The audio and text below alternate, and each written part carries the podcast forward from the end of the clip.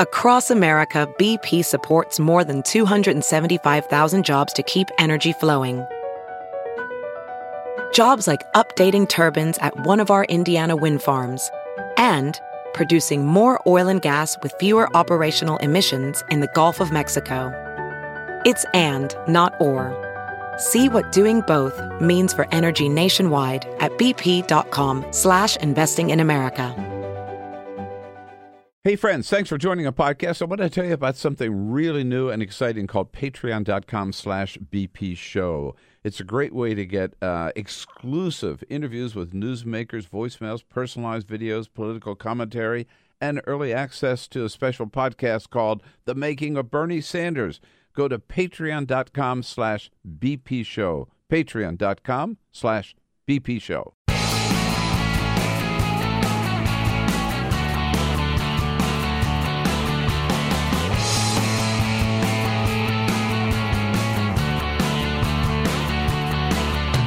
Giving you everything you need to fight the Trump administration. This is The Bill Press Show, live at youtube.com slash The Bill Press Show. Hold on to your wallet. It looks like the Republicans have agreed on a tax plan which will take money away from you and give it to those people at the very top of the ladder. What do you say? Hello, everybody, on a Thursday. Here we go. Thursday, December 14. So good to see you today. And thank you for joining us here. It is the Bill Press Show, ready to rock and roll through the headlines of the day, all the big news of the day. Uh, and we'll not only tell you what's going on, we'll give you uh, our comments and those of our guests on what it all means.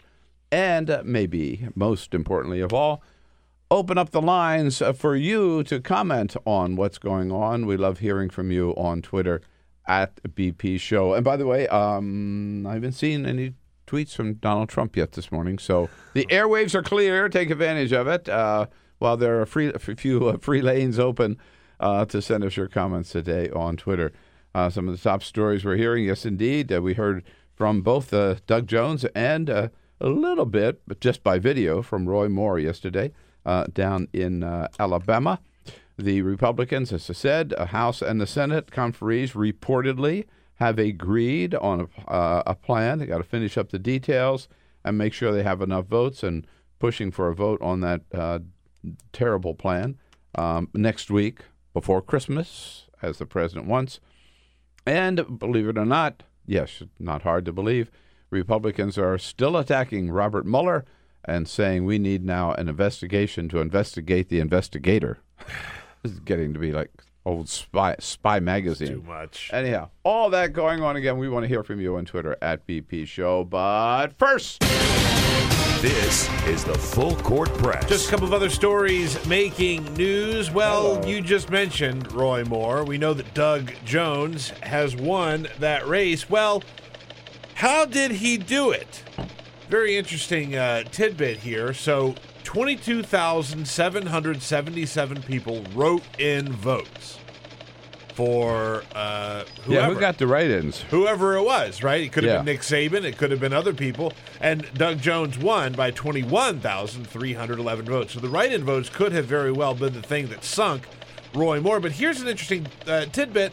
There's a new law, a new rule in Alabama that begins this year that Alabama state law will show how the write in votes were cast. So we will get an idea as to who, who got those yeah. write-in votes. Don't be surprised if By the Nick way, that does get the third lot. place. That's a lot of write-in votes for yeah. where there was not a write-in campaign, right, on behalf of any particular person.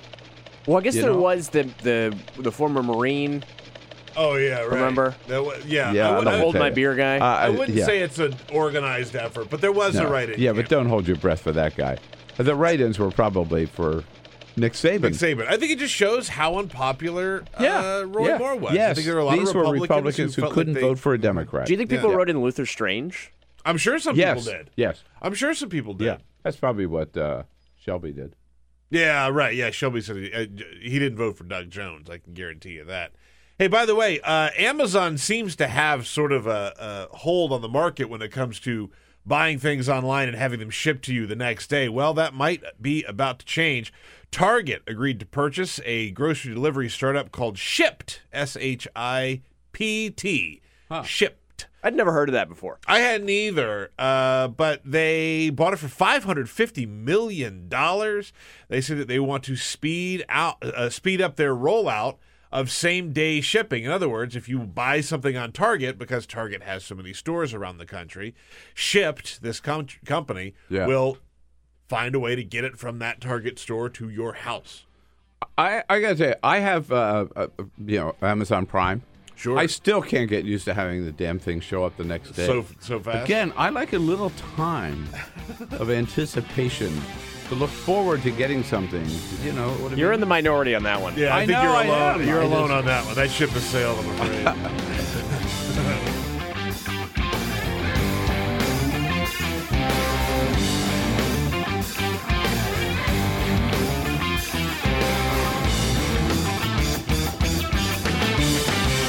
On your radio, on TV, and online. This is The Bill Press Show. Yep, Roy Moore still refuses to concede. He says, "Yeah, we're still counting votes." Yeah. Meanwhile, he's out riding sassy. Can't can't can't deal with reality. Yeah, he ought to ride sassy into the sunset and never hear from him again. Hello, everybody, on a Tuesday. Make it a Thursday, uh, December 14. I'm still uh, I'm still enjoying what happened on Tuesday, uh, the 12th. Here it is, Thursday the 14th. Good to see you today, and welcome to the Bill Press Show. Great to uh, get all together again to take a look at the news of the day, what's happening here in Washington, D.C. That's where you find us in our studio on Capitol Hill.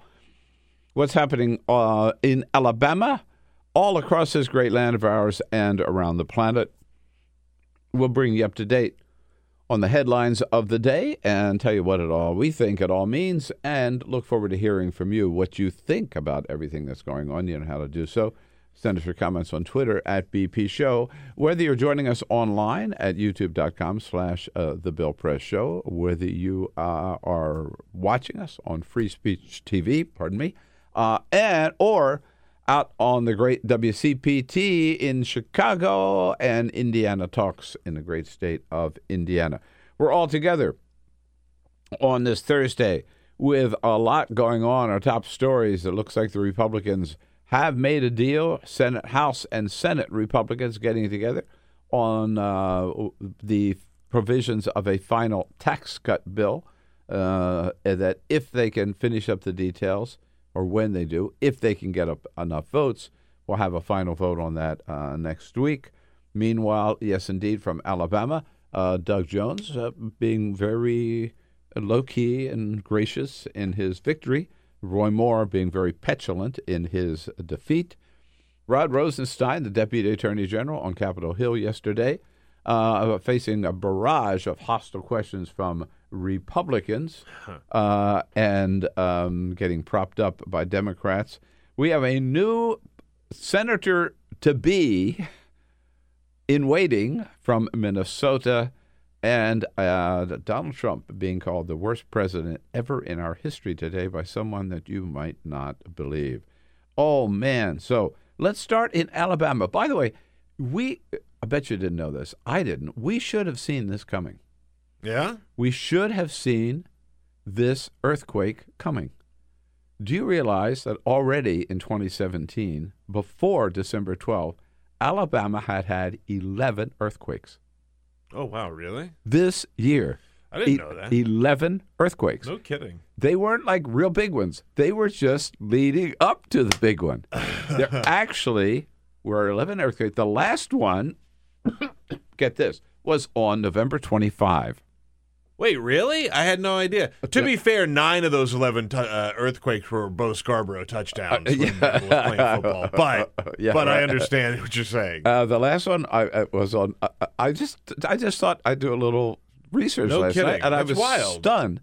And the last so the last one, November twenty five, was two point two on the Richter scale. Now, those of us from California, we laugh at 2.2, right? You know, that's like rolling over in bed, right? I mean, that's nothing. Sure. Uh, but anyhow, it was up by Peter. You probably know where it is, Trinity Mountain, up in northern Alabama. Oh yeah, sure, yeah, yeah, yeah. It's up, centered up there.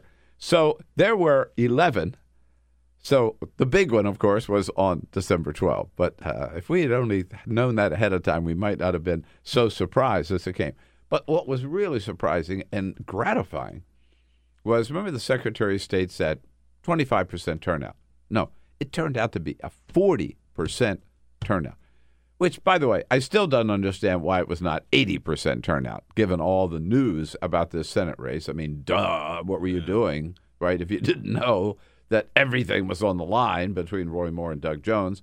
But still, 40% is great. And particularly the African American turnout was incredible. And uh, the African American vote for Doug Jones, 96, 97%.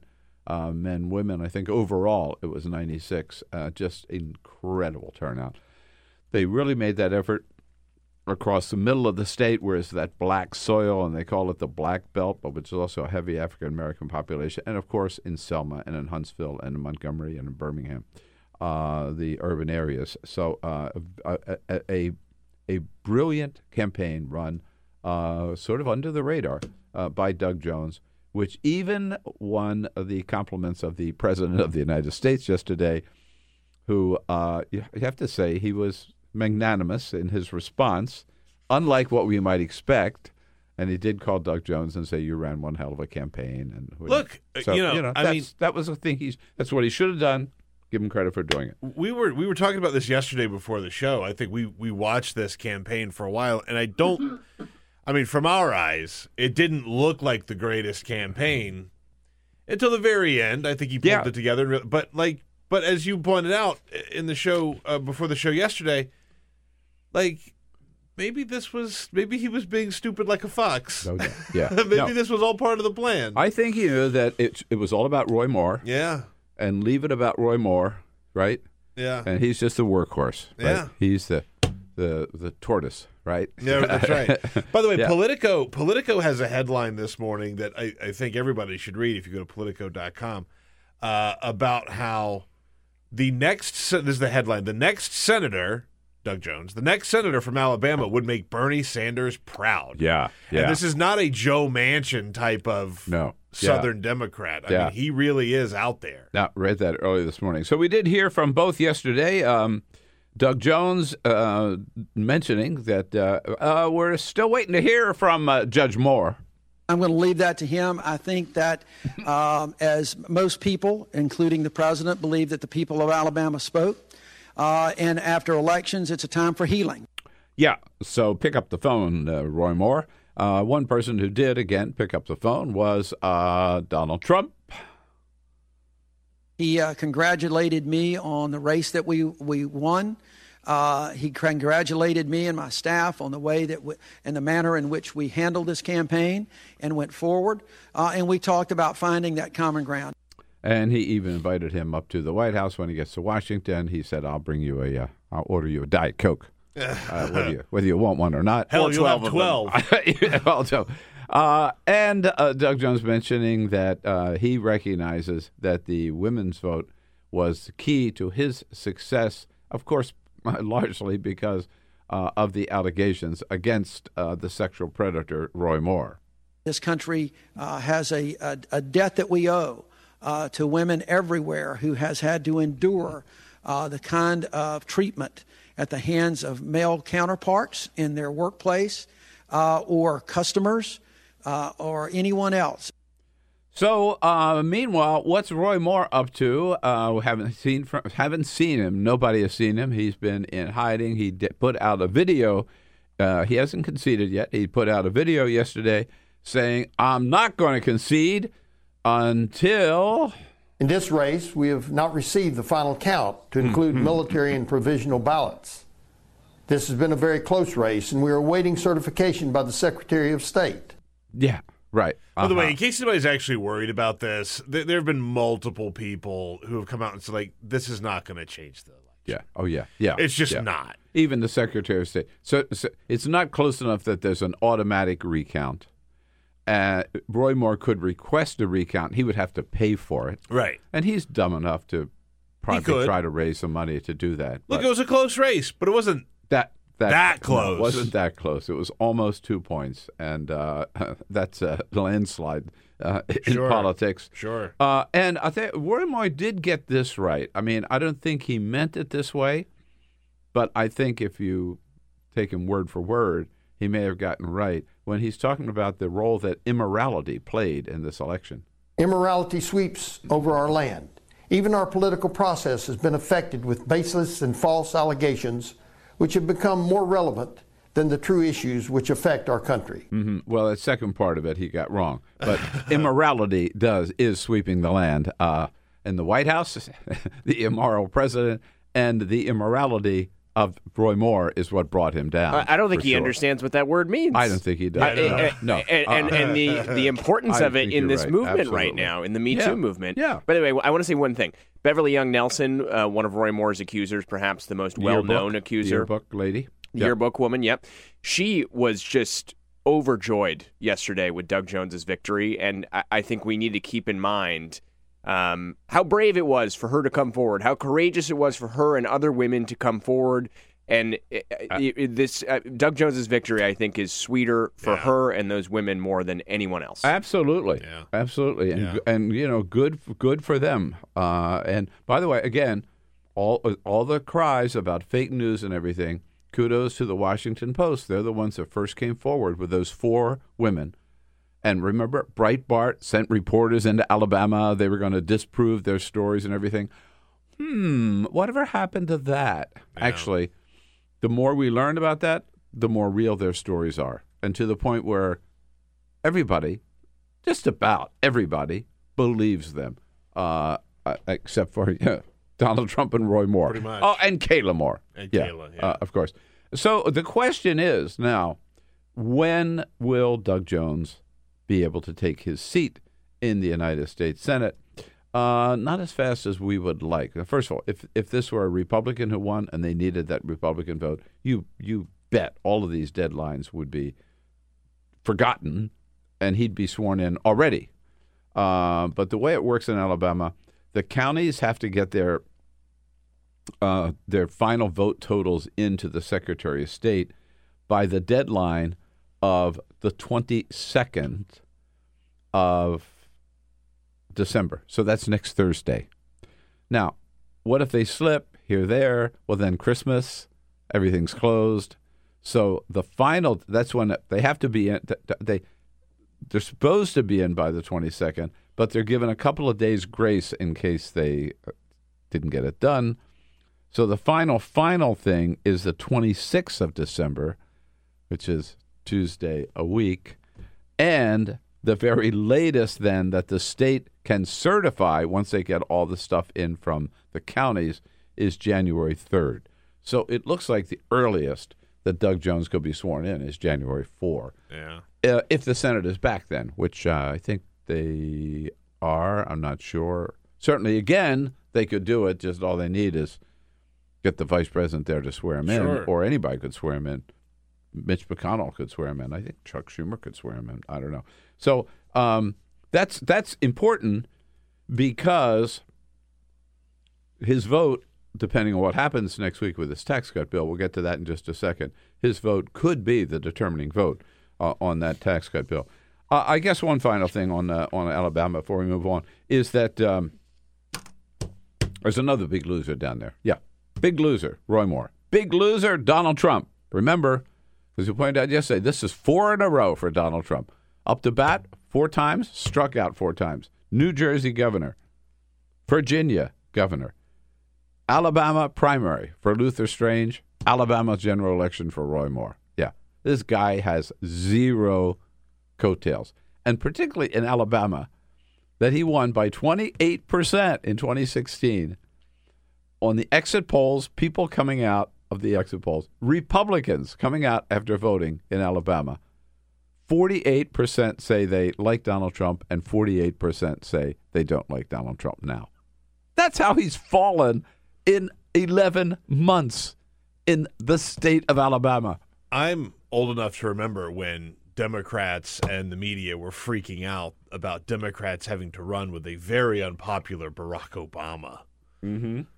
whose approval rating Yeah. was not Uh, nearly as low as Donald Trump's. No, he was like close to 50 all the time. Yeah. Uh, High 40s maybe. Yeah. But yeah. Oh, yeah. I mean, Donald Trump. how are these Democrats going to run with Barack Obama? And if one Democrat mm-hmm. in a mm-hmm. you know sort of a swing state said that they weren't going to Yeah, campaign with yeah. Obama, they talked about the unpopularity of Obama. These Republicans next year are going to have to run with Donald Trump on some level. He is the leader of the party. And if you don't run with him, you still are going to have to answer the question about where Oh, you yeah, stand on yeah, Donald yeah, Trump's very, very Abs- unpopular agenda. Absolutely. No, no. He is. This is the party. The Republican Party. Pardon me, today is the party of Donald Trump and Roy Moore. Yeah. They endorsed Roy Moore, and they elected Donald Trump. Uh, I, I saw the other big loser down there to follow that train of thought is complete that train of thought is Steve Bannon. Uh, by the way, I hate it that the media keeps calling him a leader of the populist wing of the party. He's not a populist. right. He is a damn elitist, and he is an extremist. That's what it is. It's, it should be the establishment versus the extremist wing of the party. But Steve Bannon, who who said this is the guy, the first one we're going to back to topple Mitch McConnell and the establishment Republicans. He and Breitbart have been making this a campaign. Uh, he with Breitbart because he's back now at the head of it, uh, and he lost big time and really pissed off a lot of Republicans. But uh, and, and none none better than I love what uh, Steve King from New York had to say about. By the way, he does Peter. Pete King, Peter King. Peter King. What did I say? Yeah, Peter King uh, from New York. Uh, Steve King's the other crazy Republican from Iowa. Yeah, right? yeah, yeah. Yeah. Here he is talking about Steve Bannon. Peter King. You know, I was even raising this not even so much as a political issue, almost as a moral issue. This guy does not belong on the national stage. He looks like some disheveled drunk that wandered onto the political stage. By the way, he really does. He wears that ugly old brown hunting jacket. It's right? an incredibly accurate description. Steve Bannon has blood cells bursting on his cheeks uh, every other minute, They're called gin blossoms. gin blossoms, and he wears about seven shirts at once. yeah, no, Barely ever combs his hair. yeah. He's a mess. no, he really is. Really is a mess. At any rate, uh, on from, from Alabama, yeah, on the tax cuts, yeah. So. I guess people are saying, well, gee, you know, it looks like good news that the Republicans agreed on tax bill. No, it's not good news. Uh, It's not good news unless you make about $700,000 a year. I mean, so where it stands right now, reportedly, the conferees, House and Senate, have come to some agreement. They've got to button it down. They've got to fix up the details, uh, and then they will pre- present it to the House and to the Senate for a vote, perhaps as early as next week. Well, if they want to get it done by Christmas, it's got to be next week. Uh, Donald Trump yesterday uh, holding a great big kind of rally, phony thing at the White House to say about how close we are to getting this done. Here he is. We're very, very close to a historic legislative victory, uh, the likes of which rarely has this country seen. And then Donald Trump says something. He lets sort of lets, uh, to use Bernie's phrase, he lets the cat out of the box here uh, when he talks about whether or not these are tax cuts for the rich. Okay, listen very carefully to what Donald Trump says. I heard one of our opponents stand up the other day and say, This is for the rich. They had no idea. They didn't even see the final bill. I didn't see the final bill. Notice, nobody. That's the point. Yes, Donald. Nobody has seen the final bill. The Republicans who are being asked to vote for it haven't seen it. Donald Trump hasn't seen it. The Democrats certainly haven't seen it. And the American people haven't seen it. Right? But this is a bill. Of what, what we do know is, and, and this is very important to understand. I didn't know this until uh, a few years ago when I really got involved in, in studying one of these tax bills. Taxes cost money. Cutting taxes, rather, costs money. Taxes cost money too, but cutting taxes costs money. It's the same as spending money because that's less money that you've got. Either you buy something with it and the money goes out, or you cut your source, your level of income, and the money is not there. This tax bill cost one and a half trillion dollars.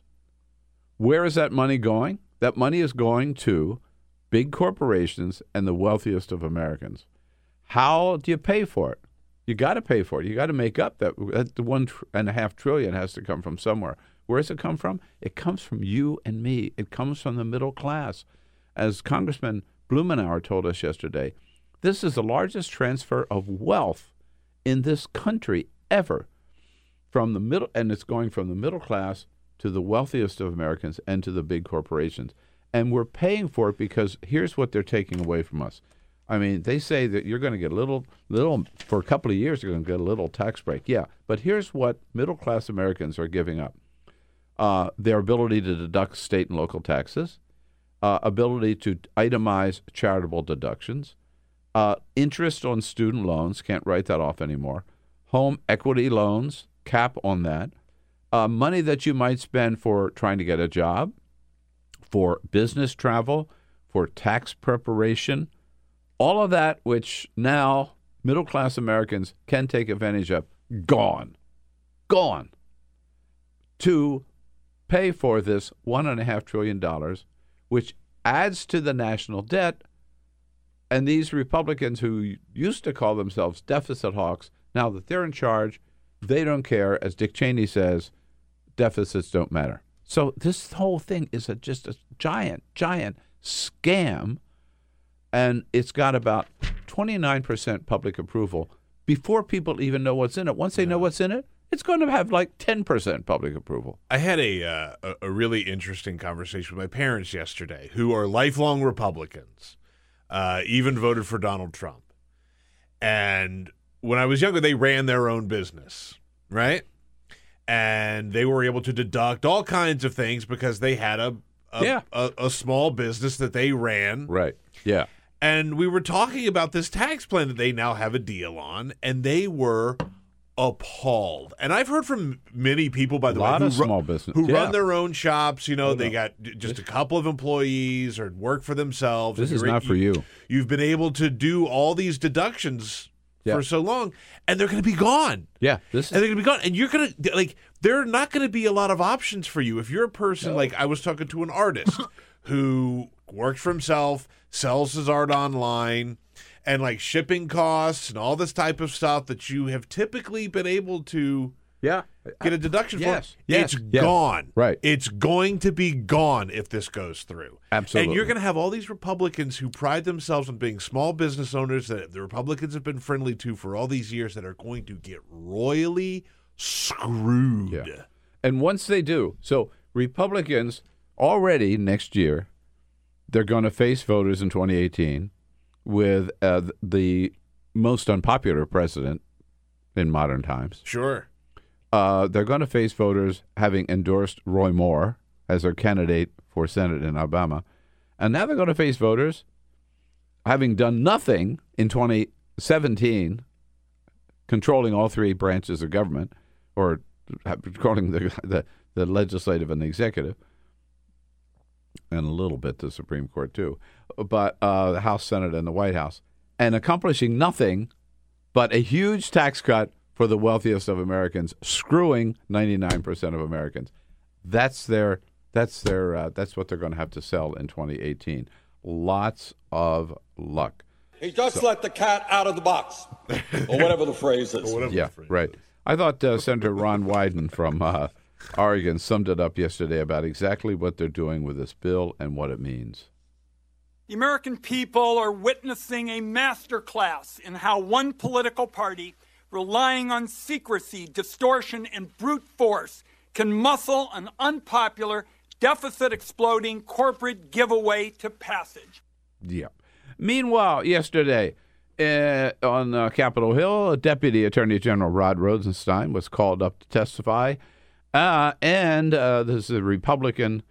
Uh, this is the, Trump administration Department of Justice, uh, but you would think it might be Democrats going after it and Republicans backing them up. No, it's just the other way around.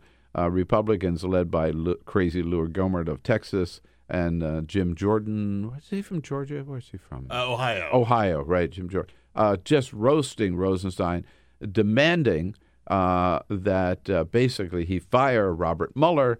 Uh, and demanding also that there be another special counsel appointed. This is insane. A special counsel appointed to investigate the FBI and Robert Mueller. In other words, uh, an invest- another investigation to investigate the investigators. That's what these Republicans are calling for. Uh, Congressman Jerry Nadler from New York put it right to Rosenstein. Do you see any reason at all to fire Robert Mueller? In testimony before the Senate Judiciary Committee, you said that you would only fire Special Counsel Mueller for good cause and that you had not seen any yet. Several months have passed since then. Have you seen good cause to fire Special Counsel Mueller? No. No. in one word. In one word, absolutely not. Uh, and Senator Joe Manchin from West Virginia yesterday indicating what might happen if Donald Trump were to find somebody who would fire Robert Mueller. Is he safe in his job, you think? This is I would Blitzer. hope to think he's safe. If not, then, pardon the expression, all hell will break loose. What does that mean? That means that I, I think there will be an uprising from members of both parties, knowing this is a good man. And you're taking a good man out, you must be taking out for political reasons, not for the law or the letter of the law. Uh, as we, you know, we are a rule of law. That's how we, we rule each other, and we live by that. And this is a man that will enforce it. Yeah, by the way, I'm shocked that he would say all hell would break loose. I mean, yeah, yeah. Oh, God. Pardon the expression. Pardon. To hear a U.S. Senator to use language like that is just. all right. Hey, we got a great lineup for you today. Jess O'Connell is the uh, CEO of the Democratic National Committee, uh, going to be joining us here in just a couple of minutes. Uh, a little bit later, top of the hour, uh, Pema Levy, political reporter for Mother Jones, and then uh, our own foreign policy guru, nuclear weapons guru, nuclear disarmament guru, Joe Cirincione from the Plowshares Fund will be along as well. So stay with us here on this Thursday edition of the Bill Press Show. Quick break, right back. For the rich, they had no idea. They didn't even see the final bill. I didn't see the final bill. Get social with Bill Press. Like us at facebook.com slash Bill Press Show. This is the Bill Press Show.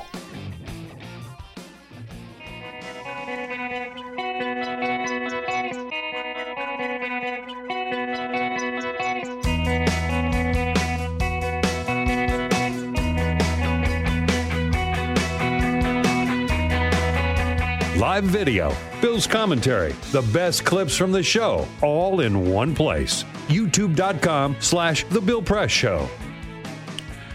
What do you say? Yes, indeed. We're still waiting for that concession from Roy Moore down in Alabama.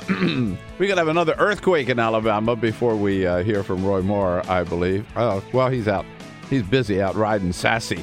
Hey, hello, everybody. On this uh, Thursday, December 14, uh, it is the uh, Bill Press Show. Uh, great to be with you again today to uh, just rush through the headlines of the day. Uh, joining us uh, to help celebrate the big victory in Alabama and what it all means for Democrats looking to uh, 2018. The CEO of the Democratic National Committee, Jess O'Connell. Hello, Jess. Great Good to see Bill. you. Good to see you. Thanks so much for uh, for coming in. And um, again, we uh, just want to help you out with your uh, holiday shopping. Not as difficult as you think. Easy enough, easy thing to do is just go to BillPressShow.com. Follow the link to the Carol Press scarves, and you can get a hand woven scarf just like this one that I'm wearing. I'm sorry it doesn't match my purple. S- Those of you watching on television today, but I just grab a couple of scarves and I don't always think about you know. But anyhow, I have that scarf. That's the that's the color that I wear. this- yeah, is yeah, that- I yeah, have that color. no, it's a beautiful scarf. I think you're pulling it off.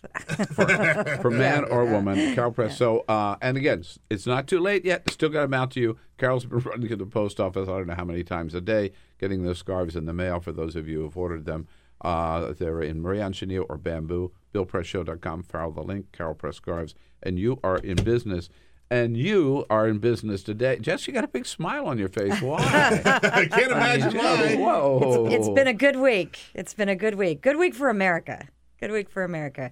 Really excited about I think Alabama. that's a, I think that's Yeah. absolutely right and a good way to put it. It's not just Alabama. Right. This this this reverberates way beyond. I think we all woke up breathing a sigh of relief. Uh, but look, that was that was an uphill fight there, and uh, that was uh, a lot of hard work. It was we had a great candidate in Doug Jones, uh, and he did a lot of the hard work. I mean, one of the things he did, which I think is really important, is went to all 67 counties. He had conversations everywhere throughout the state. There wasn't anywhere he wouldn't go, anyone he wouldn't talk to. And I think that's been part of the strategy we've been talking about Yep. nationwide with every zip code counts. And so I think that's a really important thing. But this is exciting. It's important. Uh, it means a lot for Alabama, means a lot for America, means a lot for the United States Senate right now.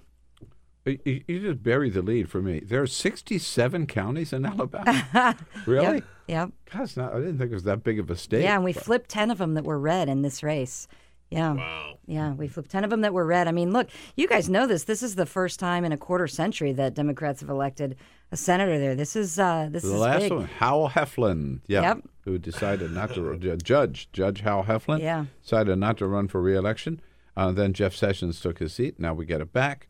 Uh, uh, curious, someone, a friend of mine from Montgomery, uh, Mm. told me the other day that uh, um, so Doug Jones worked for Howell Heflin in the Senate, Mm. is, which is where how he got to know Joe Biden.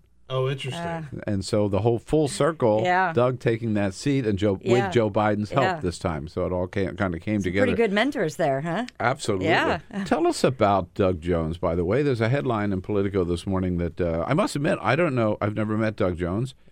Uh, we didn't, you know, I thought he ran a brilliant campaign and he didn't try to make himself the center of attention because Roy Moore was stealing all the headlines in a bad way. Yeah. We don't know that much about Doug Jones. Politico this morning says he's a candidate who would make Bernie Sanders proud. I mean, is he a real lefty or is he a centrist or who is he? Look, I think Doug Jones and and you know Tom Perez has known Doug for 20 years too. You talk about again. Really? Yes, Yeah. absolutely. Uh, in uh, a lot of the civil rights work down there, voter protection, all kinds of things uh, down in Alabama, where Huh. uh, Tom Yeah. had done some uh, some legal work down there. Look, Doug Jones is terrific. I mean, a lot of people know the story about him prosecuting against the, the two men and the, the four African American girls who were killed. Uh, that's years I think the, and years years, and later, years ago. nobody had gone after them, he did. That's right, he did, and I think that story did get out there. But I think what people don't know is that one of the reasons I think Doug Jones really won down there, he led with his values. He didn't shy away from being a Democrat. He didn't shy away from things like standing up for the LGBT community. When you had Roy Moore saying we should put gay people in jail, he didn't shy away. told me that. told me that. Yeah, he that told you that. Yeah, exactly. 2005, right? That's right. I mean, you know, he didn't shy away from uh, things like uh, choice. I mean, look, you know, uh, you know, we had good people of faith that were coming out. I think we're in a time where people are voting on uh, not just single issues. He didn't shy away from who he is. He didn't shy away from his democratic values. Uh, he's been a public servant his entire life, as you pointed out. Uh, he's been working for folks, and I do think. Uh, I do think that's what people are looking for. We're living in a time, as you guys know, where the Republicans are trying to take things away from people, whether it's health care, whether it's, you know, deductions that they use to get by. You know, uh, they're trying to roll back all the progress that we've made. And when you think about the, the history of a southern state, uh, you know, you talked about the 67 counties. There's an interesting anecdote here. Lee County, and for Robert E. Lee, uh, Donald Trump won that district by 24 points. Doug Jones won it by 17 this week. That's a 41 point spread I know. in a in a county that hasn't gone for a Democrat since the Civil Rights Act in 1965.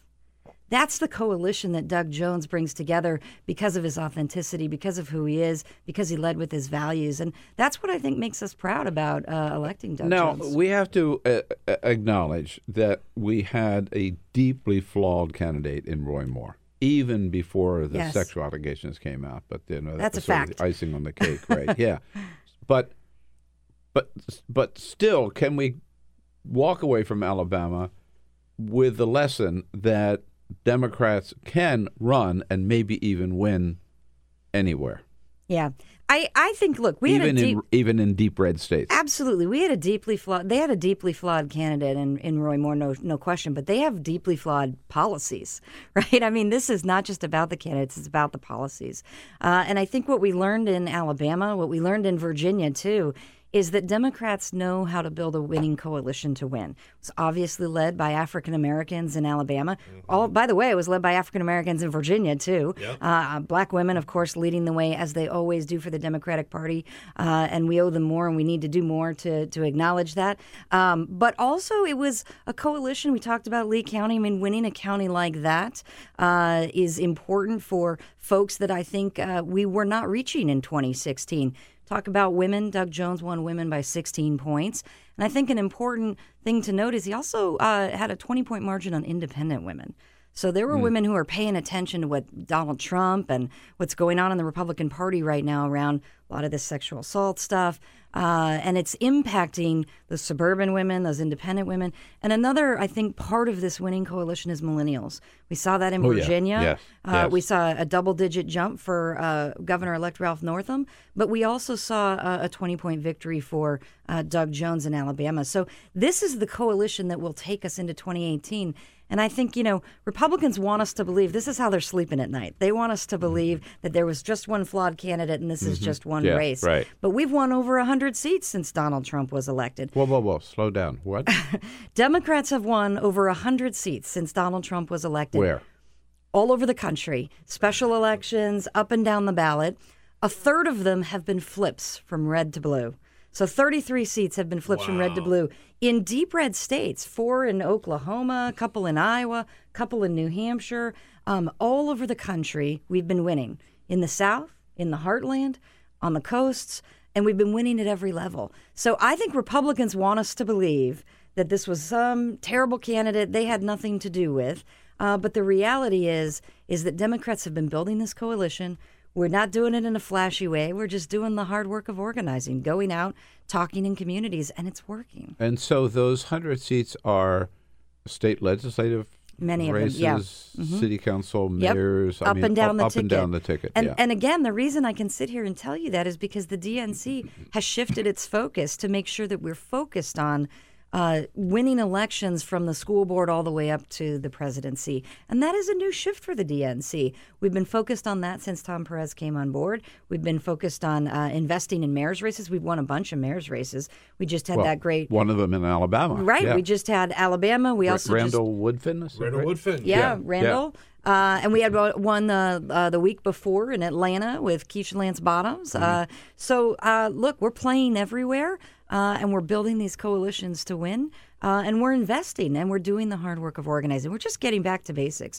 We owe voters a conversation, and we stopped having those conversations everywhere. We're doing that now. That's the- so so smart. Because, Absolutely. like, it's Yeah. very easy to say we're going to resist Donald Trump and Roy Moore is Yeah, a bad yeah, candidate and you know whatever other candidate comes up, they're bad candidates. But you've got to have something to offer. You've just Well, got to have something to offer. And if you ask any one of those candidates that's won, uh, they're going to tell you the same thing that I will, which is that what people are talking about, not surprisingly, are things that impact them every single day. It's the kitchen table issues. It's it's about jobs. It's about whether they're going to take health care away. It's about what's happening with this atrocious tax bill. It's things that impact them every day. They want to be able to send their kids to a good school. They want to be able to afford either college or skills training. They want jobs of the future. They want to hold on to their health care. That's what people care about. And so all of this culture war stuff, all these other things that the Republicans are engaged in right now, that is not what Americans are focused on. So, what does um,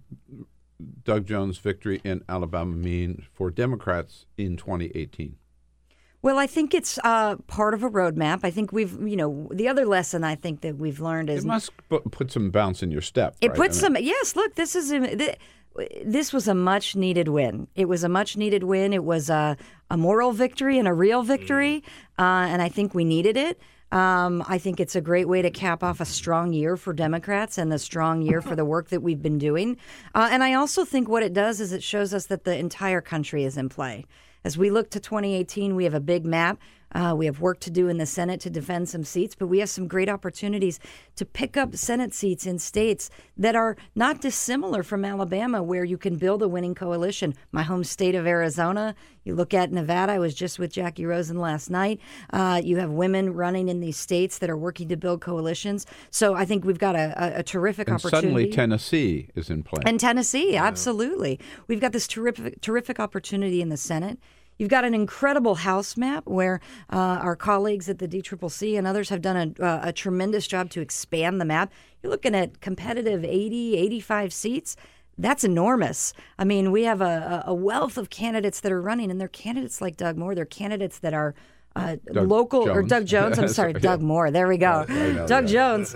But but they're local to their communities and they're speaking their language, and so we're super excited about that opportunity. But look, this is uphill. We have a lot of work to do. We have a long time to go before next November, uh, and we've got to keep having conversations. We got to keep uh, showing up with our offering. We've got to keep showing up with our vision, uh, and we'll still have to keep holding the Republicans accountable. We're going to have to do both. Yeah, I mean the Senate. The Senate does look better, as you point out. Arizona, Nevada in play now. Tennessee, Tennessee, in play yeah. with Corker re- retiring, uh, resigning, and uh, Phil Bredesen, the former governor, very That's popular. right. Yep. Won every county in Tennessee is running, um, and uh, and now we got Alabama, which we never thought we would have. Right, It's So- terrific. yeah. but it's still there. Twenty. I think the last I looked to twenty three. I think Democratic seats to up and eight Republican seats. Yeah. Uh, no, that's right. And look, and of those, you know, the 10, math is still the favors math- the Republicans. The but math is tough.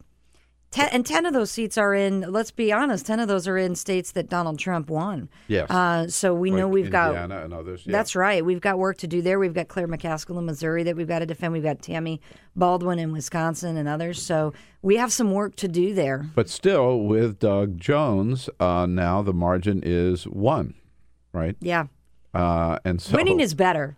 yeah. Let's Yeah. let, us Right. be honest. Winning is better, It and should it be a feels good. slogan for the Democratic Party. Winning is better. Winning is better. Boy, amen. Uh, and and in terms of, uh, I think also this will get.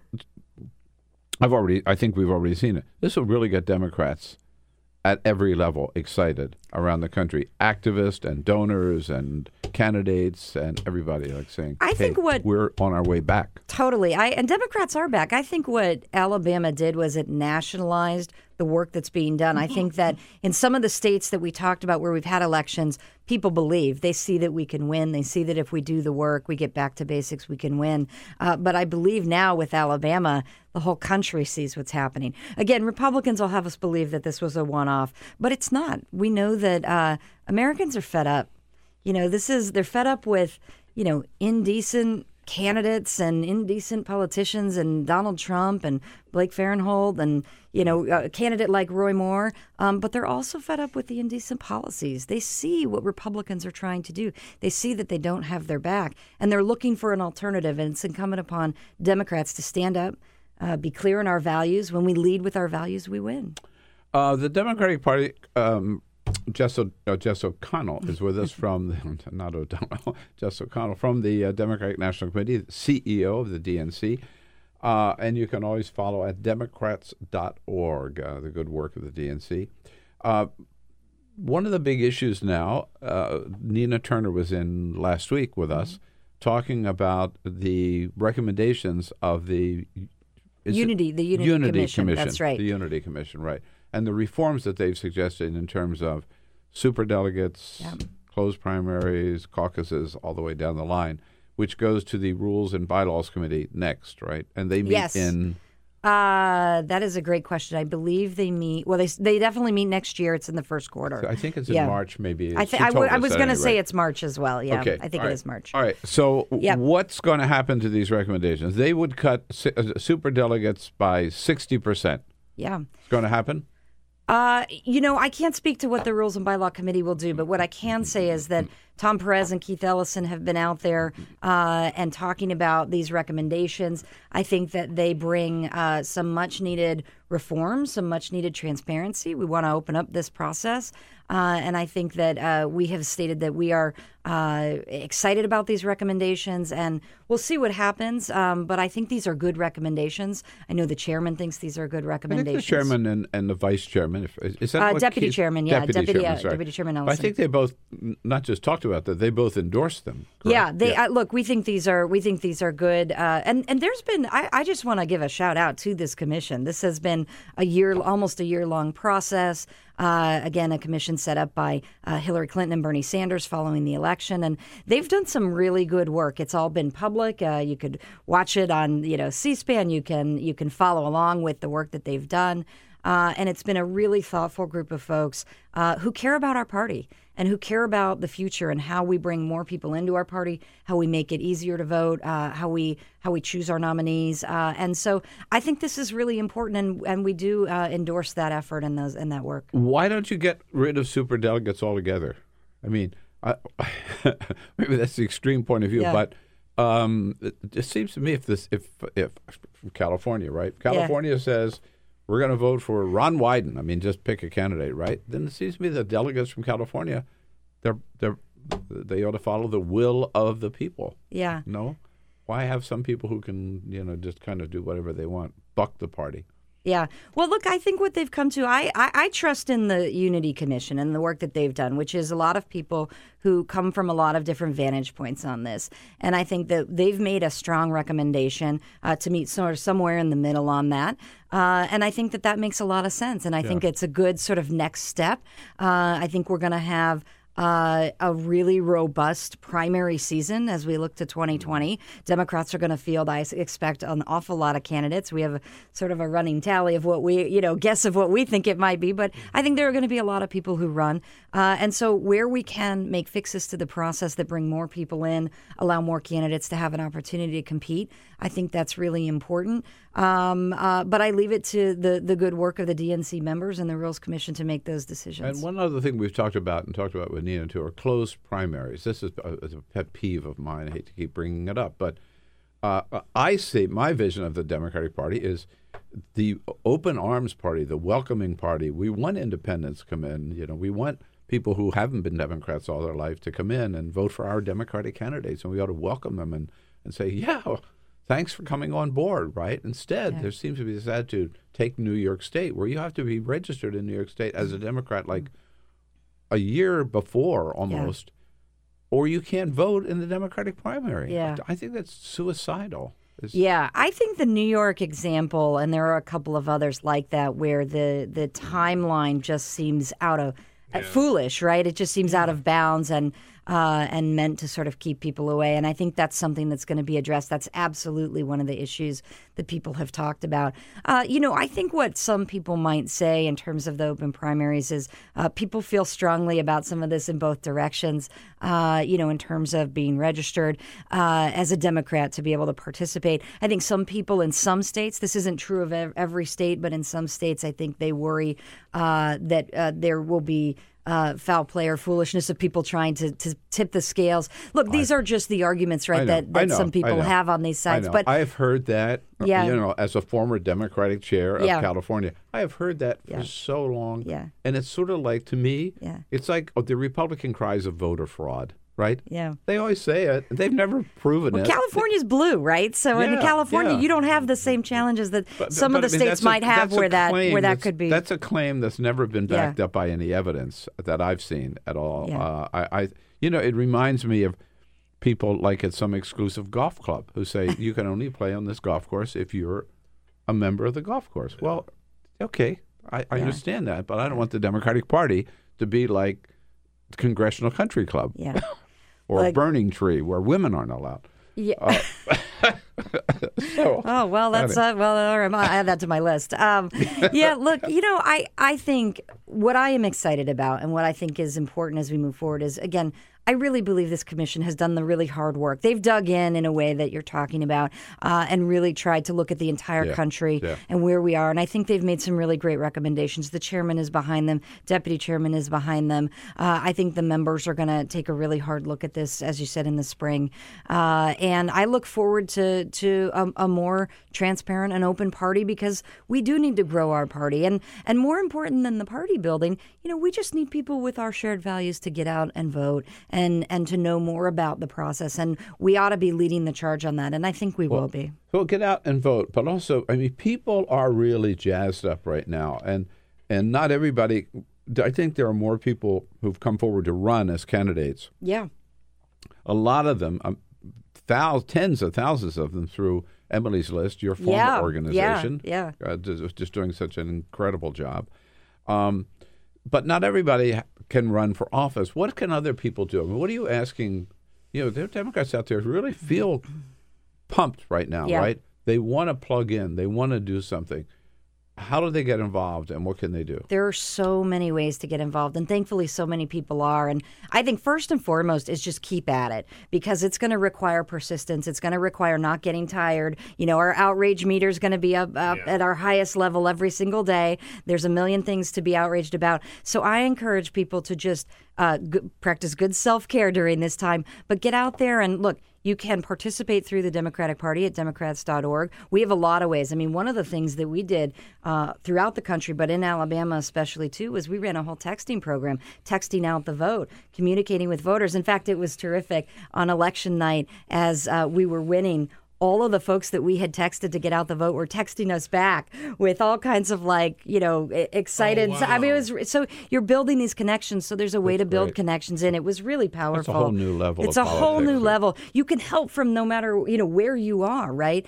Uh, but but locally is the most important. You can help via your state parties who are running uh, all mm-hmm. kinds of programs. Again, 365 days a year. We're not just getting to work in the final weeks before an election. So you can call up your local state Democratic Party right now. They'll put you to work. There are also a lot of great groups out there that are doing important work. So I, you know, look, I say pick your community. We are all fighting for shared values. Pay attention to what's happening. We're going to have a budget fight ahead that's coming. We're going to have to be uh, involved in. We're going to have a fight for Dreamers and DACA that's still coming and needs to come. Uh, we still have this tax fight ahead. It's not done yet.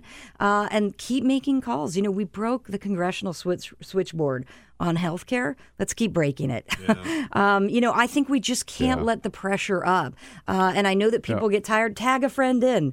You need a minute, tag a friend in, and then, you know, get back at it. Uh, but again, get involved That's... in community. Democrats are about rebuilding community around shared values. What's a party? It's a people who share values. Sure. Right? Sure. And the Democratic values are clear. We know what we stand for. So it's Democrats.org, uh, and it's just us also some of these great organizations. We've talked to a lot of them Our Revolution, Indivisible, Emily's List. Absolutely. You know, um, Run for something. Run for something left. is another one. Yeah, Swing yeah. Left. There's, there's, so many out there. That's great. where the energy Higher is. heights. Well, congratulations. Yeah. And thank you for a great job, and thanks for coming in today. Levy from this uh, Mother is Jones. the Bill Press Show.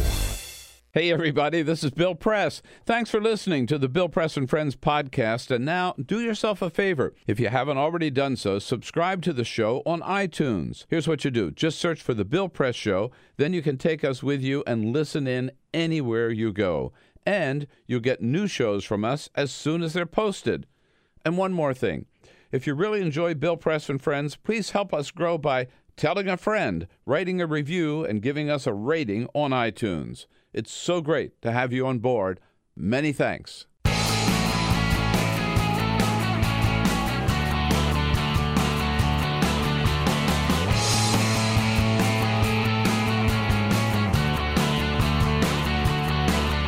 Giving you everything you need to fight the Trump administration. This is The Bill Press Show. Live at youtube.com slash The Bill Press Show. Yep. Bad news today. Bad news is uh, Republicans say they've uh, reached an agreement on a tax cut bill. That is bad news for 99% of you, unless you make over uh, $700,000 a year. Uh, watch out. Hey, hello, everybody. What do you say? It's the Bill Press Show. Great to see you today. Thank you for joining us here as we boom out to you live from our studio on Capitol Hill here in Washington, D.C., joining you all across this great land of ours on this Thursday uh, December 14. Thanks so much for being with us as we um, skip through the, not skip, hop, jump, run through the headlines of the day from the uh, agreement, reported agreement between House and Senate conferees on the tax cut bill to still reverberations all across the country from the big win of Doug Jones in Alabama on uh, Tuesday. And Republicans on Capitol Hill now demanding appointment of yet another special counsel in order to investigate the investigator, Robert Mueller. Uh, we don't know where that's going to go. To help us through all the news of the day, Pema Levy joins us from Mother Jones. Hi, Pema. Nice to see you. Nice to see you. Thanks for coming in. It is uh, motherjones.com.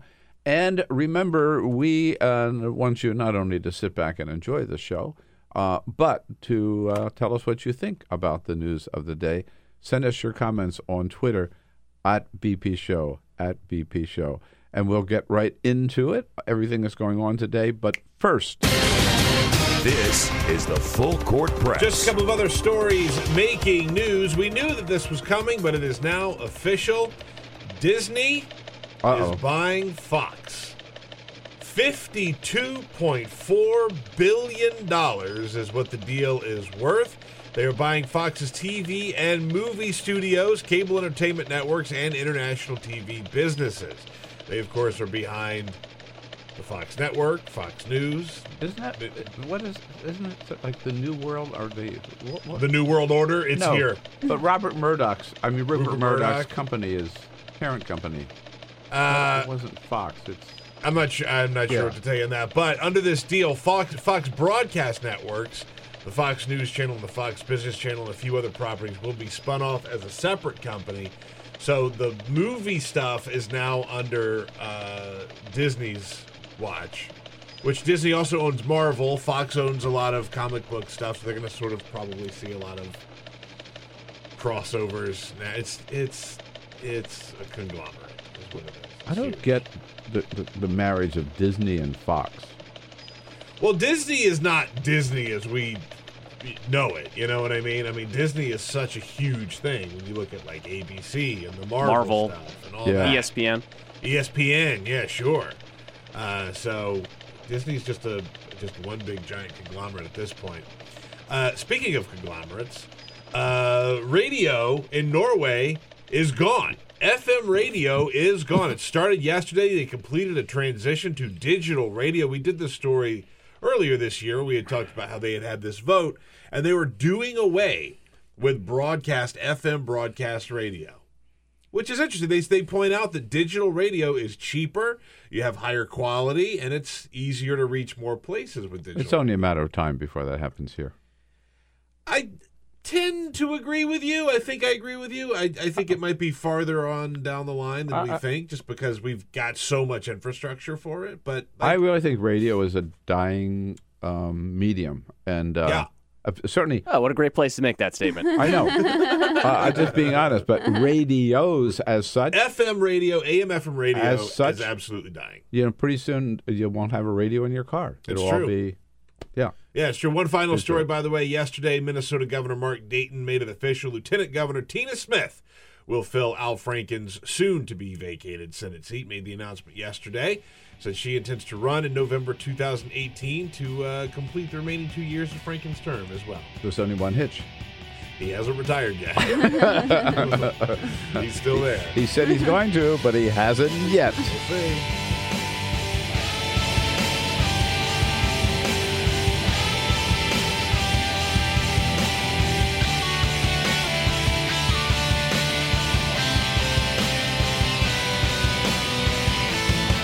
On your radio, on TV, and online.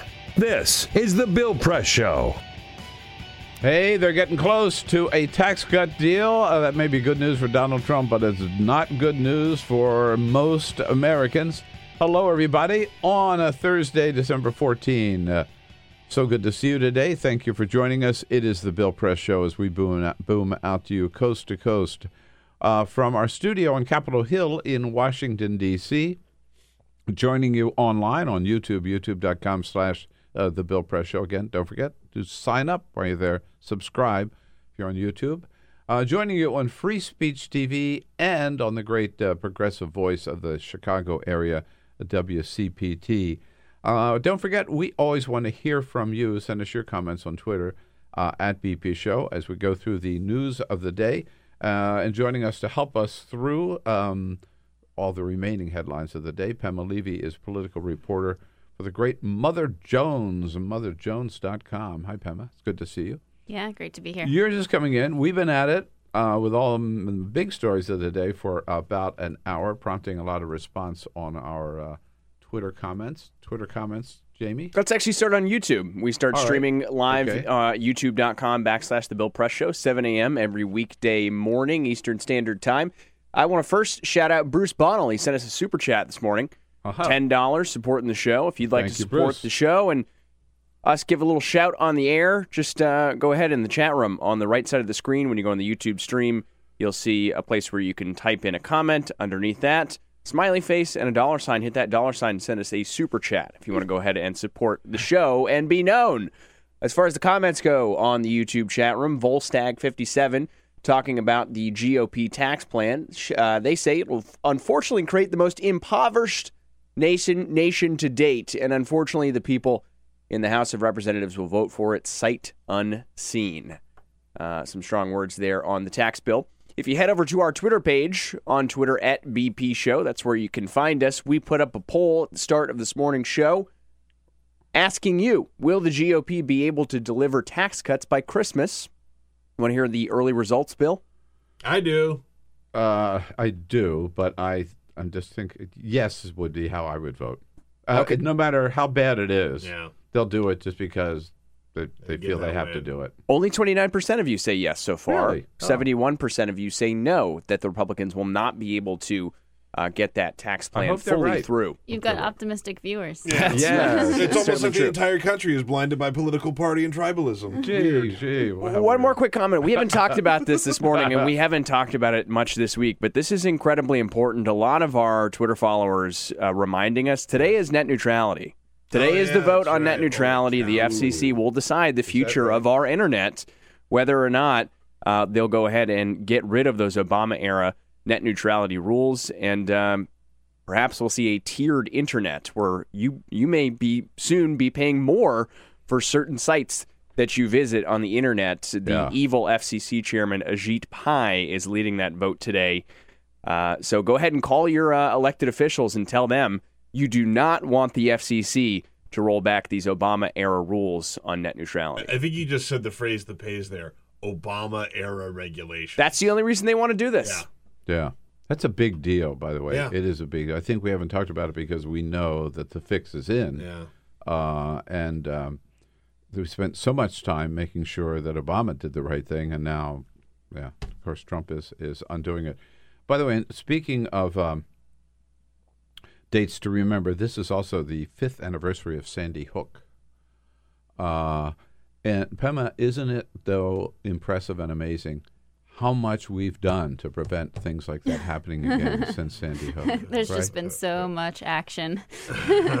It's yeah. just disgusting. I nothing. think- Nothing. Yeah, I think people point back to uh, this day five years ago and say that it was, you know, we didn't realize at the, at the time, but it was a, ultimately a turning point in in uh, gun regulation because we basically had a country that saw uh, 20 children slaughtered, and then we didn't do anything about it. We tried for about six months to pass a bill. Um, it wasn't even a very robust bill, and even that couldn't pass. And I think that now people are just sort of resigned to the fact that if you if you can't pass a bill after Sandy Hook, it's not going to happen And what particularly then was, and is is think about it.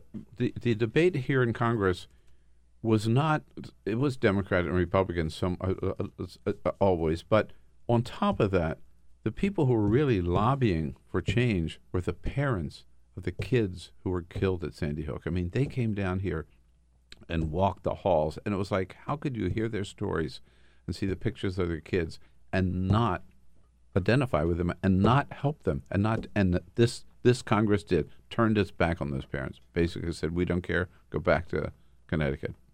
You know, I, I remember uh, Sandy Hook. Obviously, it was only four years ago, five, five years ago. But what I remember more than the actual day of Sandy Hook was about a week later when Wayne LaPierre gave his press conference, oh.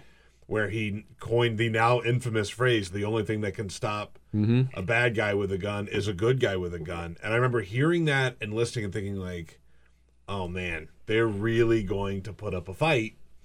To not get anything meaningful done on, on gun control in this country, and here we are, five years later, and nothing's been done. I must admit, I also uh, I also remember um, maybe it was about a week later, or a few days later, Barack Obama's address at Yeah, Sandy man. Hook, where he read the, uh, called out the names of all of those children one by one. I mean, man, there was not a dry eye watching on television or in the house. But you know, flash forward to just a couple of months ago in Las Vegas. And the one thing that we do have against that that is prohibited are machine guns, and yet here's a guy who found a way with his bump stock to convert a semi-automatic into an automatic, and everybody right away then said, "Oh no, no, we can certainly agree on this, right? We're going to do something about this." Nothing, nothing, and Yeah. they won't. Yeah, I there. I think if uh, I don't know how long after that, a few weeks or a month or so, uh, there was a candidate uh, for governor down in Georgia who decided to give away a bump stock at a campaign rally. I mean, it just it's sort of like Great. you know, as soon as they find out there's another deadly weapon, they're for it. Um, and uh, so, yeah, I mean, the politics of this are are just they just feel so off and so detached from reality. Right.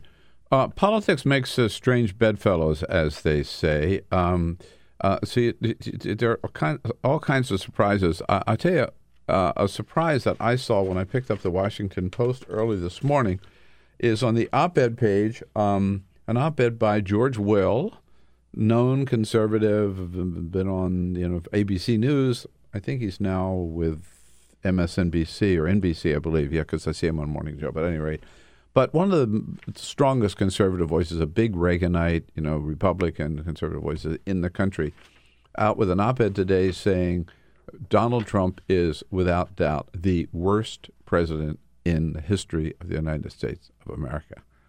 Um, surprising again, coming from uh, George Will. He points out he, he left the Republican Party, I think, officially when Trump got the nomination. But he points out one thing is the hypocrisy today, where uh, that, that we saw last week, where once Al Franken's um, misdeeds became uh, public, uh, people were talking about it and became public, that Republicans demanded that anybody who took got uh, who got any campaign money from Senator Franken, assistance from him, had to return that money right away. And yet they turned around 18 days later. Donald Trump endorses Roy Moore and orders a Republican National Committee to send him $170,000. You know, so it, it really it really has become the party of Donald Trump and Roy Moore, the Republican Party. Yeah, I, I mean, it- it's it.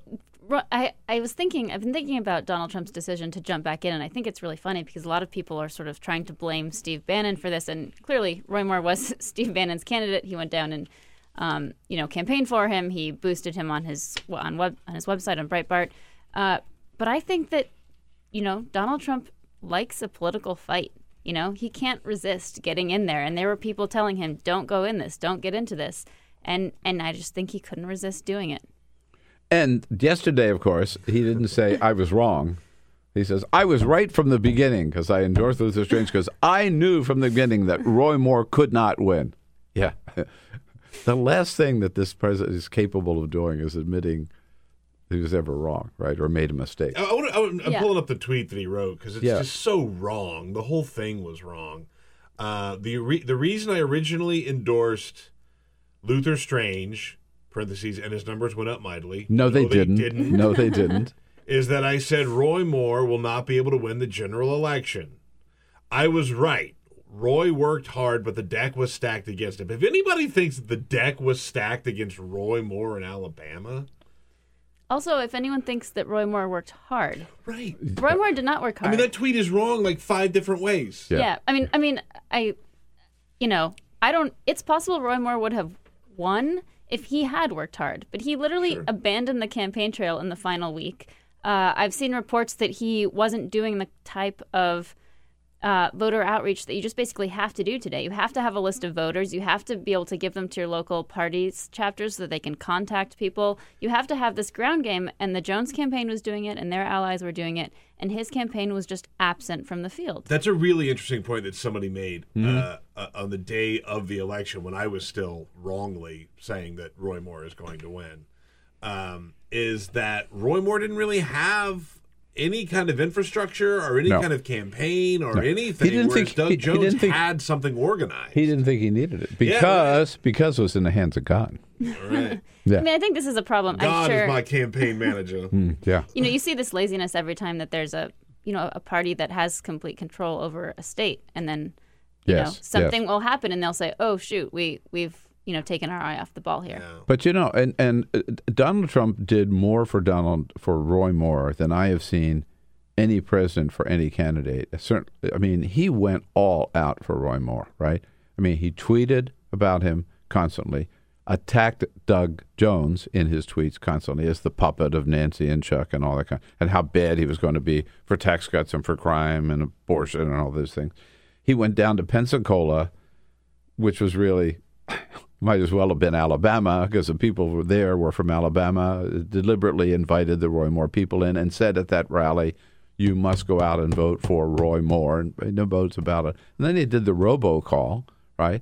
I mean, he could not have done more for Roy Moore than he did, right? So it, Yeah, I mean- his fingerprints. I mean, it's all over that Roy Moore loss. Which for Donald Trump, as we pointed out earlier. So I ask you, what does this mean? I mean, think about Donald Trump, governor of New Jersey. uh, She didn't really have a chance, right? But he supported her. She loses. Mhm. Ed Gillespie in Virginia, he supports her. He loses. Luther Strange in the primary, he supports. He loses. And now Roy Moore. It's not what a great track record. Right. Yeah. Right. Yeah. No, I mean, I think that I think it's you know, it's a big deal that Trump is not able to turn out the Republican Party uh, when he's not on the ticket, and you know, I think it's also sends a signal that maybe a lot of people aren't, you know, especially moderate Republicans aren't sort of like hanging on Trump's every word here. They're, uh, you know, his approval is low, um, even for Republicans, and I think that it, you know, I think I'm sure among his like most steadfast rep- supporters, you know, his endorsement certainly helps. Uh, but more broadly, it does not appear to be enough, and I think that's a big problem for Republicans going forward. And you know, again, if his uh, popularity is is waning and continues to wane, that's just going to drag you know every Republican candidate down. One of the things that uh, surprised me the most about the exit polls. So this this from Alabama, uh, the Senate race on Tuesday. This is a state that Donald Trump won by 28 points, and people were asked, "What do you think of the job Donald Trump is doing?" It was 48-48 in Alabama among Republicans, among Roy Moore voters. 48 percent like what Donald Trump is doing. 48 percent don't. I mean, that's huge. Yeah, I think I think I think the key in Alabama. I mean, there was there were a couple of them. I think that you know Democratic energy and the fact that African American voters really turned out to support was what God bless 'em, man. what They were clinched there. this. Um, but a lot of Republicans just stayed home. You know, and so I think you know a lot of moderate Republicans, the ones who who aren't very pleased with Donald Trump right now, I just think they didn't show up. Well, if they didn't stay, uh, you're right. But if they didn't stay home, a surprising number of them wrote in somebody else. You know, uh, that we, we've been talking about this. This was not an organized write-in campaign. Now, Richard Shelby said, and I think Richard Shelby, by the way, played an important role here at the very end when he said, do too. could never That's vote. right. I could never vote for Roy Moore. I wrote somebody else in." I think they gave a lot of people the idea of, "Well, that's what I'll do." But without an organized campaign to get almost 2% of the voters to write in somebody, we don't know who, we will know who, right? Didn't you say, Peter? They'll- yeah, they'll Alabama. count it. Alabama has a new law that, that actually went into effect this year that the write-in votes will find out who was written in. So you So- know if Lu- if it was Luther Strange or if it was Nick Saban, the head coach of the football team, we'll know. And, um, And by the way, and I just want to make put it out- clear that if elected, I will serve. That's, that's right. Uh, it, it, it should be pointed out that the number of write-in votes were bigger than the gap that Roy Moore lost by. So the write-in votes conceivably could have swayed Right. the election. Yeah, I'm going to throw a tiny bit of cold water in that, which Mm-hmm. is just to say, uh, for whatever reason, a lot of times when people go vote, they write in the candidate that's on the ballot. Oh, interesting. This is- Really? yes, Why does- especially because in, Huh. so in Alabama the ballots can be a little bit confusing because you can choose to vote by party and then by candidate. So it's I think I'm sure there are a lot of other names on there. I'm sure a lot of the names are Doug Jones and Roy Moore. Sure. Um, but so it, but it still could be you know if those are only a couple hundred, Yeah, yeah, then yeah, it could make the difference. It could ultimately be that they didn't make the difference. Right. Now, Do those it, votes count, by the way? Like if you write in Roy Moore when Oh, Roy yeah. Moore, I imagine that's still Yeah. counts. What, what are you like a vote suppressor here? I was just Throwing curious. out people's I was just curious. I just didn't know. I just didn't know if that still counted. Like Yeah, if it's yeah. on the ballot and then you still write it in. If yeah, it's yeah. You just it just takes them a little longer Okay, all to, right, all to right. get there. of course he's a vote suppressor. He's, Yeah, from, he's from South Carolina. Yeah. Um, I hear groaning in the studio Look, right I now. just want Nick Saban to actually. I want them to to redo this, and Nick Saban actually wins. Okay, is that crazy? right. All right. Now, um, look, Roy Moore was, uh, uh, in a sense, for a Democrat, with all of his baggage, the ideal candidate to run against. But is there still anything with that victory that Democrats can feel good about maybe feel better about 2018 because of what happened in Alabama? Oh, absolutely. I mean, even with all of the extraordinary baggage that Roy Moore brought with him, I mean, the people I talked to in the state said, no way this thing would even be close if it wasn't for a high degree of democratic energy. And I think I think you saw that. I so I saw it in Virginia and I'm seeing it again here is that you have a lot of Democrats worrying going into the election because they they don't think the enthusiasm is there and they're second guessing their campaign strategy and they're not sure what's going to happen. And then there's just a huge amount of turnout. And it's like, it's almost like you don't need them to be at the rally. Like they're just going to show up. And so, you know, I think that they realized that in Virginia, and this was an affirmation that, that that's the case. That even if you know people aren't going around talking about it to- all the time, everyone is silently silently to themselves thinking, "Yeah, I'm going to show up and vote." You know, that's a very good point, and it is so true. We here, like before Virginia, right? It wasn't just here, but uh, uh, Democrats that I talked to, and of course we're so close to Virginia, right? There's a lot of talk about what's going on. Everybody was bemoaning the fact that the Democrats didn't have their stuff together. Ralph Northam was a terrible candidate. There was no ground operation, right? We were going to blow a chance to hold on to the state. And look what happened. I mean, Northam just crushed Ed Right, and- Gillespie. and and the have- Democratic turnout, or the turnout, was enormous. And the Enormous. same thing played in Alabama. Yeah, and and the thing Same is, talk, right?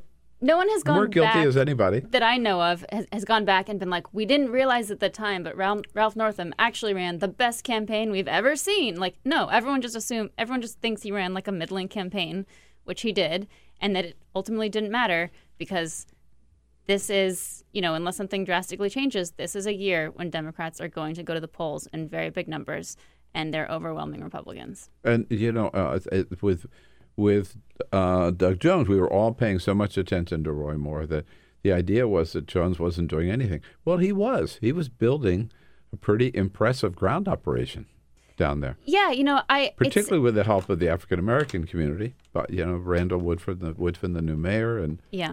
um, across the board. Yeah, But- I think that and, and it paid off big time. his campaign um, in for Birmingham mayor a few months ago was, uh, by all accounts, uh, just one of the best campaigns ran Mhm. in a long time. And I think people saw that as a preview of what could happen uh, for for Doug Jones. And I'm, I'm sure it you know it helped sort of organize that city, which is of course you know in the biggest, most populous county in the state, and where a lot of African American voters and Democratic voters are. All right. So, um, does this mean Democrats take back the Senate in 2018? I think it means that they actually have a chance now. Uh, you know, before they were going to have to win, say, Tennessee, uh, or you know, a state that that it, you know, barring a terrible Roy Moore like candidate.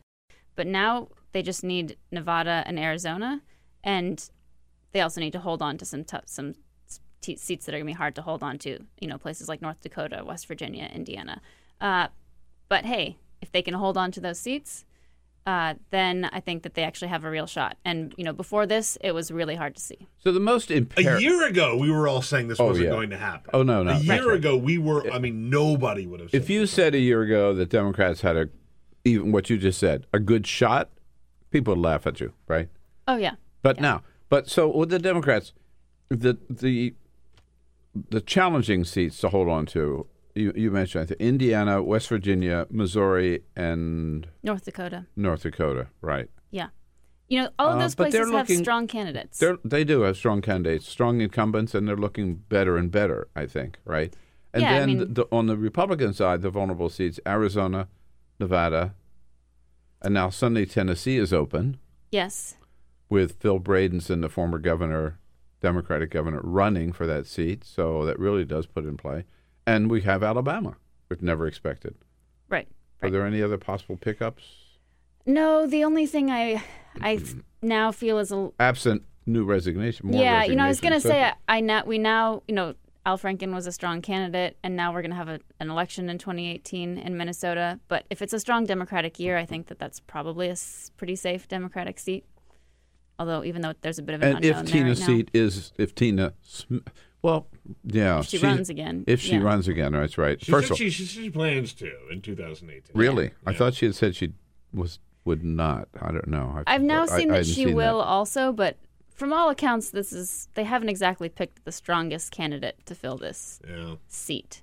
Uh, you know, She will run in 2018. Okay. That's what they said. That's what she yesterday. says. Yeah. Well, Yeah. I still want to point out uh, Al Franken has to resign first before she Yeah. before Yeah. she gets her seat. Could he change his mind? well, sure.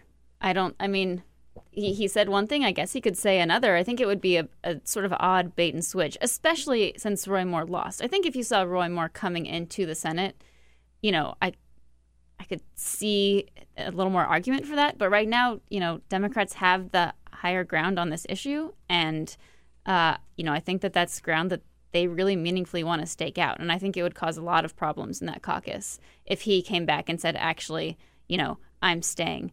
Uh, you know, I think you know the both men and women in the Senate who came out and said that he needed to go. You know, it doesn't make any sense for them to be able to turn around and accept him back in now.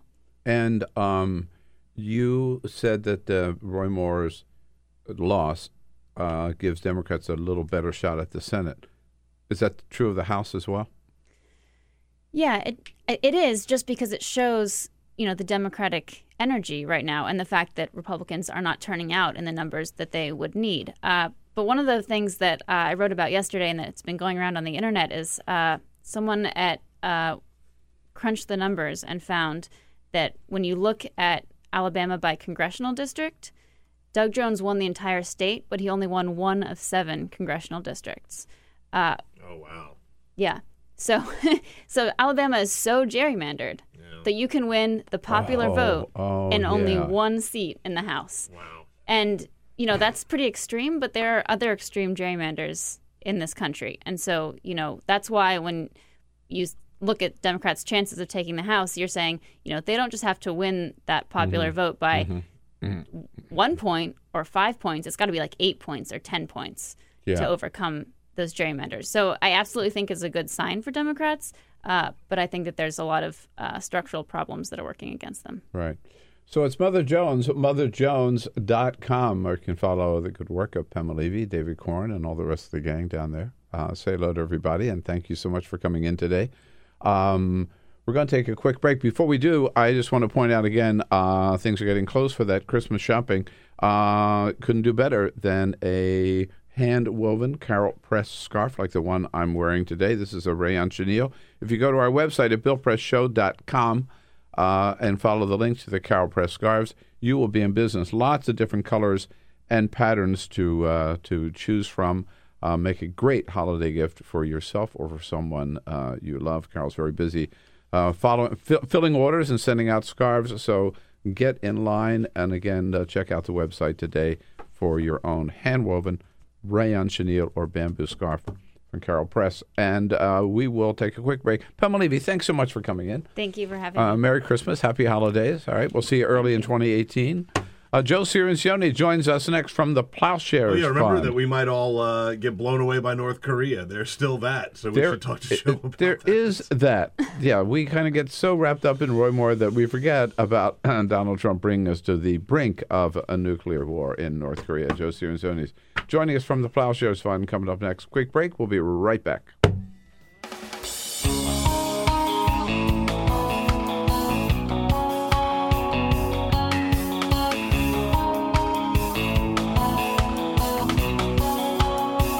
Same great show, new great channel. Stream live video at youtube.com slash The Bill Press Show. And here we are on this uh, Thursday, Thursday, December 14. Uh, it is the Bill Press Show. Great to see you today. Joining us here in studio, our good friend Joe Cirincione, back from Oslo, Norway, uh, where he was there. Uh, Joe with the Plowshares Fund, of course. They're helping celebrate the Nobel Peace Prize for nuclear disarmament. Or, Yes. or- yeah. International Joe, campaign. good to see you. Pleasure to be here. Uh, her name again? Beatrice Fihn. Beatrice. Fihn. She's the executive director of the International Campaign Against Nuclear Weapons. who One- was in studio with us here. Yeah. Uh, She's and, uh, dynamite. she is absolute dynamite, right? Yeah. How many organizations are in? And she's got a coalition of. It's a network of over 400 groups in Whoa. over 100 countries, and they're all campaigning to eliminate nuclear weapons, and that's why they gave him the prize. Well, so what was what is it like a Nobel Peace Prize ceremony? unbelievable. it's it and it goes on for several days. So the ceremony itself is a big deal for Oslo, for Norway, rel- relatively small Oh, yeah, country. yeah. Um, ninety-five percent of all the people who have received the Peace Prize have been men. So this was a, a rarity. Have two women who accepted it, uh, Beatrice Fihn and her colleague, uh, uh, a, a survivor of Hiroshima. Very Mm, dramatic, mm. terrific speeches, uh, standing ovations, very rare. Usually these are rather sedate things. Mm-hmm. Then a beautiful state banquet. I wore my black tie, I wore my scarf. I, it was great. The king and queen were there. I went to a lot of meetings that began with uh, your your royal majesties, your excellencies, and Oh, then my. ladies and gentlemen. You and then a rock concert headed by John Legend. 10,000 people in a Oh, big arena leaping to their feet in support of eliminating nuclear weapons. Did you Quite a did you learn to curtsy to the? I did. There was none of that. It's Oh, a very no? democratic monarchy. Oh, oh, good. that's good. And I mean, it, it, this was a big. Uh, this is big for the movement, isn't it? Right, the issue of nuclear disarmament. It to have is. this They- recognition. Yes, they have revived this issue. They out of nowhere, this group came and came and uh, managed to convince 120 countries to endorse a treaty banning nuclear weapons. First time this has ever happened. We have treaties that prohibit biological and chemical, and they said, Mhm. why not nuclear, the most Yeah, destructive of all? right. And they did it, and that's what got them the prize. Not just the sentiment, but the achievement of getting this ban treaty. None of the nuclear armed states have signed it yet, including the United States, including Norway, who, which is a, a NATO ally, Hmm. which is what made the politics of this so interesting Oh, inside right. Norway. So Norway has not signed it. Correct. None of the NATO states who benefit from the U.S. nuclear umbrella have, have signed it yet. The U.S. campaigned against that, both under Obama and Mhm. uh, under Trump. So Trump didn't, uh, Obama didn't like this treaty either. But these guys, they're persistent, they're young, they're diverse, they're global. Go go look them up. Uh, it's uh, nuclearban.org. Nuclearban.org. Ban.org. And again, There's Beatrice was here in studio, Yeah. and I was so we were all so impressed by her. As you know, uh, at one time I worked for Governor Jerry Brown. Yes. Uh, his first term as governor of California, and one of his big issues. He's got two big issues today, with one more year uh, in office as governor of California before he's termed out. Uh, one is climate change, where he is the world leader on climate change. Um, uh, I, I- believe today, and Mhm. um, and the other is nuclear disarmament. And you know, every time I talk to Jerry about it, you know, he says, "Why aren't more people talking about this? Why aren't we doing Yeah. more about it?" He sees it as one of the most important issues, critical issues facing the planet. And he's right. One of the two threats that can Yeah. really cause destruction on Why a aren't Why level. aren't more people talking well, about it? Well, ICAN has helped change that. They've got people talking about it. They, they've sort of forced it on the stage. i they're a small organization. We, Plowshares Fund, has given them uh, a grant, a couple of grants to help them, Mhm. but not enough. We've got to do more. And so uh, this is a good point. Next time Beatrice comes, I'll, I'll see if I can get her to go to California and meet with Jerry Brown. I think he'd enjoy that. He'd come here to meet She- with her. She's, Yeah. she's right up his his, uh, his Yeah. alley. She's No. right in that space that he wants. Civil activism, uh, So getting why- ordinary people to campaign about this. So uh, maybe again because we don't talk about there was a time when you know duck and cover people nuclear weapons was sort of like the number one issue people were talking about. So a lot of people watching today, listening today, may not understand what is the reality and what is the threat of nuclear weapons today? It's funny. I'm, I'm writing an article on the five nuclear threats that we ha- we Oh. had in 2017 and we're going to carry Oh, over. yeah. And the first is that we're in a nuclear arms race.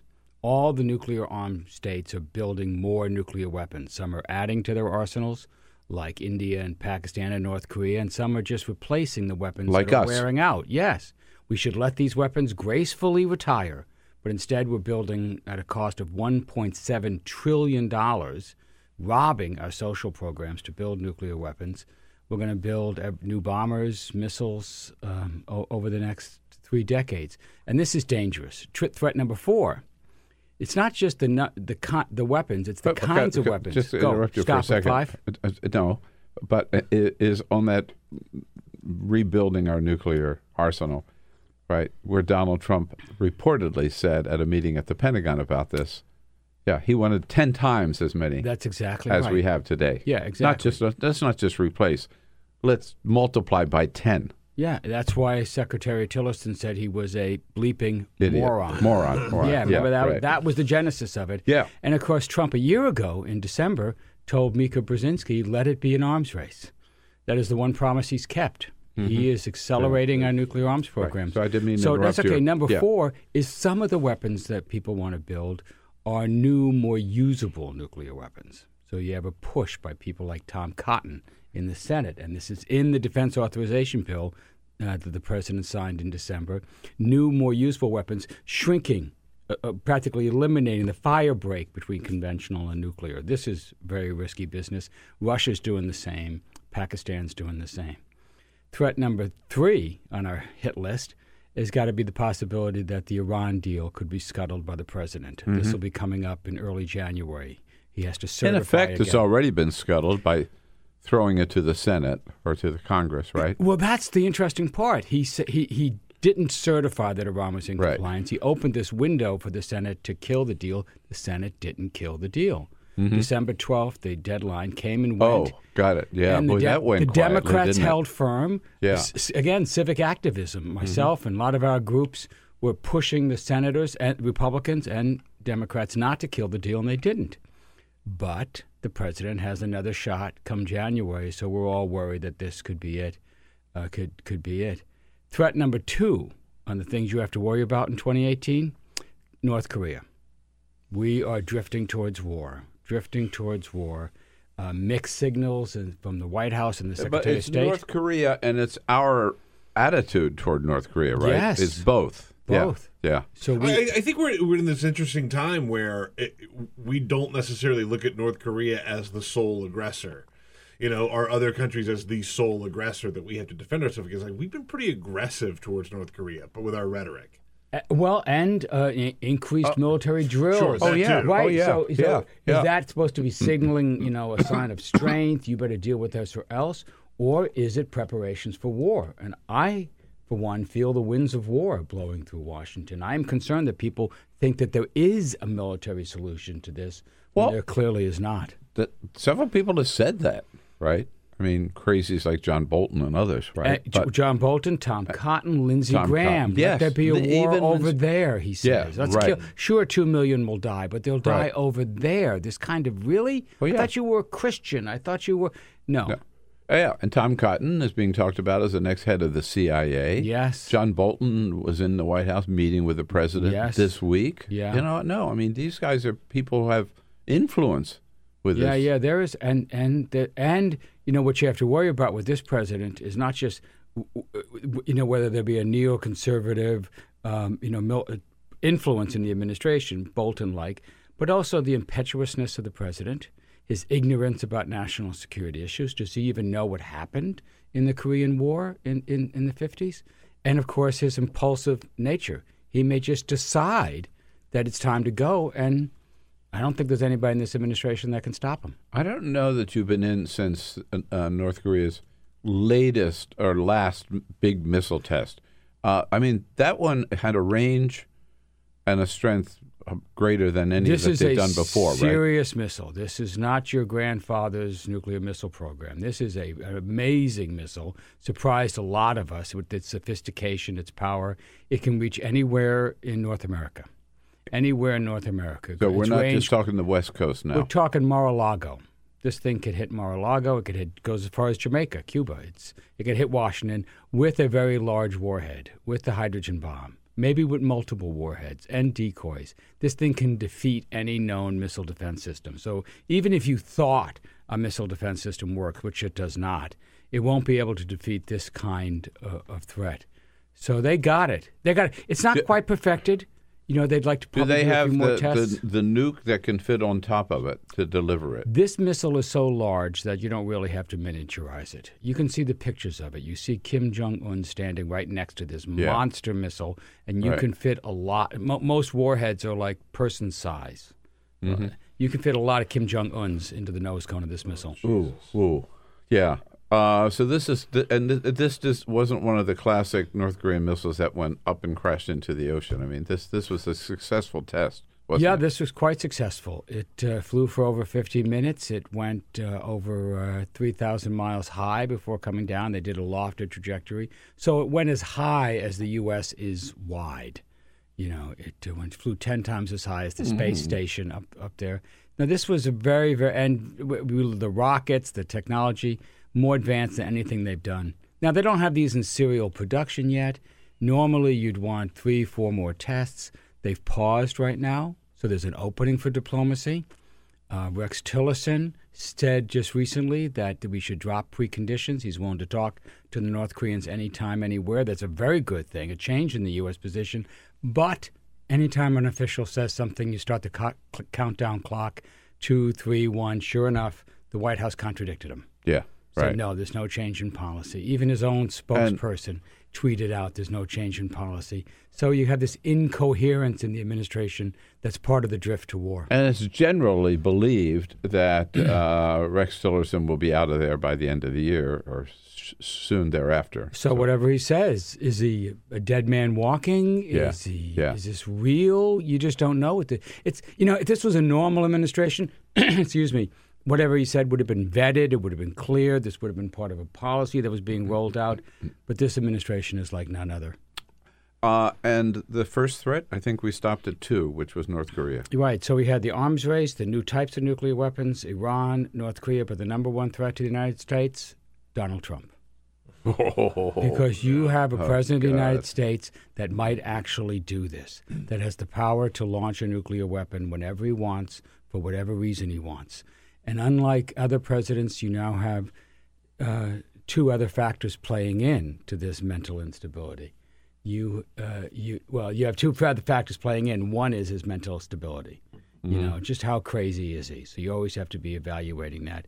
And the other factor is the, the R factor, the Russia investigation.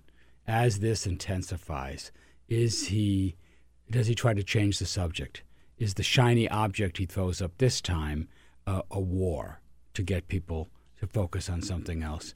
So this is this is serious. Uh, uh, they, they even spoke about it at the Nobel Peace Prize ceremony. The head of the Norwegian committee talked about we, you know, that, that an unstable individual could come to be in command and control of the nuclear armed ar- arsenal in any nation. But everybody knew who she was talking about. And um, part of this is this crazy process, which you and I have talked about, um, that one person makes a decision Yeah. within five to eight, ten minutes or whatever. People don't believe us when we tell them this. yeah. That Uh, that the uh, uh, president has sole authority to launch the nuclear weapons. He doesn't need a conference. He doesn't need to consult with any cabinet official. He doesn't need the approval or the okay of the Secretary of Defense or the Secretary of State. Right. He can talk directly to the military command. The military command cannot deny the order as long as it is a legal Congress, order. Congress not involved at all. No, con- no consultations, not even with the, the, the Speaker of the House. Donald Trump has any understanding of the power, right, that he could unleash with even a so-called tactical nuclear weapon? During the uh, impeachment uh, proceedings that were beginning against Richard Nixon, he was trying to impress his uh, uh, how much power he had, and he told people, "I can walk into my office, pick up the phone, and 30 minutes later, 70 million people will be dead." So presidents understand this. I think Trump understands the power that he has, and what you're worried about is as these investigations intensify, does he try to use that power as a threat, uh, as a diversion. We've, we, it's uncharted territory. We've we've never been here. There are a mem- number of bills that people are trying. Yeah, I was going to ask, ask you that next. If there is there any effort to try to curtail that? I mean, I, I, I can understand that you want the po- president to have the power to respond to a real Yes. threat against the United States. At the same time, Right. So nobody's talking about stopping that if we were under attack. If we're under attack, the president would have to respond very quickly. Uh, I would argue that, that he shouldn't, but people can disagree. But to go first, to launch a nuclear weapon first, that's where the, the effort is. And you have people like Senator Markey teaming up with uh, Ted Lieu, uh, an, a veteran from California, to int- in, with a lot of sponsors on a bill to give that power to Congress. Mm-hmm. If you're going to go to war, Congress should declare it, even if it's a nuclear war, the most important war of all. You have others like Representative Adam Smith, the ranking Democrat on the House Armed Services Committee, just introduced a bill and he's looking for co sponsors to say we should never go first. The policy of the United States is not to use a nuclear weapon first. Right. A very reasonable policy. People have been pushing that for years. Obama almost did it, but then chickened out, fell short. George W. Bush almost did it, um, but then then did not in re- resistance from the nuclear bureaucracy. And there's, as other senators and, and members are looking at that, those kinds of options, some people talk about a dual key. You know, on every level of the nuclear command and control, it requires two officers to turn the key to, to launch, except at the top. And people are saying, well, why not? Why not have Right. Y- You know, there there are a lot of things to kind of freak out about these days, and whenever we talk to you, I always get a little more freaked out, frankly. Um, I'm sorry. I, Big, no, no, no, it's all right. But it, but it's it also drives home. This is a point I've made with you before when you come on the show. That you know a lot of that stuff. You say Barack Obama almost went that Yeah, far, but then backed out of it. Right. Well, we don't have Barack Obama as president anymore, and you might feel comfortable with your guy in charge. But what happens when you get a guy like Donald Trump? right, exactly. or who knows what else is on the horizon. You know, there are a lot of people who see that Donald Trump made it, and they'll probably feel like they could probably make it to the presidency too. And who knows? You know, a lot of our uh, policies, a lot of our practices have been based on this idea of norms, Yeah, right? yeah. And you've seen a lot of those shattered by Donald Trump, and that 100%. that includes nuclear. I mean, no one actually anticipated we'd have a president like this. Even though we had the experience with Nixon in the last few weeks of his presidency, nobody anticipated this. Hmm. Well, we should have. You know, we should have. And so that's part of the pressure for changing it. Maybe we can't change it while this man is still in office. And maybe we'll be lucky and we'll be he'll be removed from office before the 4 years. So then we got to get ready for what the policy should be. Now is the time to be looking at this situation and deciding what should our policy should be so that the, the, the fate of the earth is not under the control of one deranged individual. Right. Um, have there have any countries agreed to a no first strike um, pledge? Yeah, China, for example, has that pledge. Uh, India has that pledge. Uh, Russia has that pledge, although they, Yeah, uh, yeah. you know, it's always a pledge. Right. But that's right. that that is a good fire break. The pledge in and of itself is a good fire break. You, you'd you'd have to go back on your word, and and and the, the, the, I guess- norms do matter. Yeah. Yeah. The value is that it does establish that to be the one to initiate a nuclear war is wrong yeah, and dangerous. yes. And some ways, it, it, right. They could violate the pledge, but at least they recognize That's that. right. That's and right. that The- would have the- some moral that authority. these weapons are me. like none other. They, Yeah. they indiscriminately kill hundreds of thousands of men, women, and children in the most horrible ways possible. These are these are these these weapons don't keep us safe. They are the, our ultimate threat. And so, by saying you're not going to use them first, you're saying we're only going to use them under the most extreme circumstances. That is, if you attack us. Do we have more than anybody else? The U.S. and Russia are about equal. We have about 7,000 in, in each arsenal. Everybody else counts their weapons in dozens, uh, a couple of hundred weapons. Uh, Israel has about 100, India and Pakistan about 120. France is the one who comes closest, actually, with but only 350. Um, so 350. 350 uh, weapons. Uh, UK has about 200, 250. China about 200, 250. We're the ones with the thousands of weapons. A good 5,000 in our active stockpile. Same with Russia, plus another 2,000 in, in reserves. And where are they? On subs? Uh, in You know- miss- missile silos? Yeah, this is one of the problems. They're, they're hidden. We don't see our nuclear weapons. They're, they're buried in silos under the Great Plains Still, of the United still, States North yeah. Dakota, Montana, Colorado, Wyoming, Nebraska. They're in submarines that prowl under the world's oceans. They're stored at bases with bombers in North Dakota and, and uh, uh, a couple of other bases. Uh, so we don't see them. They're not. So we, we think they're gone. They're not there. But Yeah, but they could destroy the planet within 30 minutes. right. We could drop, if we used every weapon in our arsenal, we would drop a hydrogen bomb on every city in the planet with a population over 100,000. We could wipe out every vestige of human civilization in about 30 minutes. And for Donald Trump, that's not good enough. We need to do. We need ten times that power. And yeah. a lot of people in the Senate agree to it. They, they, we're in an arms race. We are building more and better nuclear weapons. Um, so we've talked a lot about Sorry. the the danger and the risk of Donald Trump uh, having all of that authority. How much did Barack Obama do to reduce our dependency on nuclear weapons while he was in the White House? Well, you know, this is where I thought you were going, Peter. It's like you, he, Obama meant well. Yeah. He had, and I was a big fan of his. And when he gave his, his speech on in April 2009, no more nuclear weapons, right? And, a world without and, nuclear and he weapons. laid out a plan. It was a good plan. It was good principled. It was the most ambitious plan a president ha- ever had. But then he, he only fulfilled part of it. Yeah. And by December 2010, when he got this limited treaty, what they call the New START Treaty, that was the last treaty that reduced U.S. and, and Russian weapons, um, he kind of he's kind of ended it there. And, and he didn't see it through, and he didn't make the kinds of policy changes that a president can just make. You don't even need agreement to say we're going to take our weapons off a hair trigger mm-hmm. alert. Mm-hmm. We're not going to let anybody launch them within in, within uh, uh, four minutes of an order. You know, let's yeah. let's let's in, let's increase the fire break.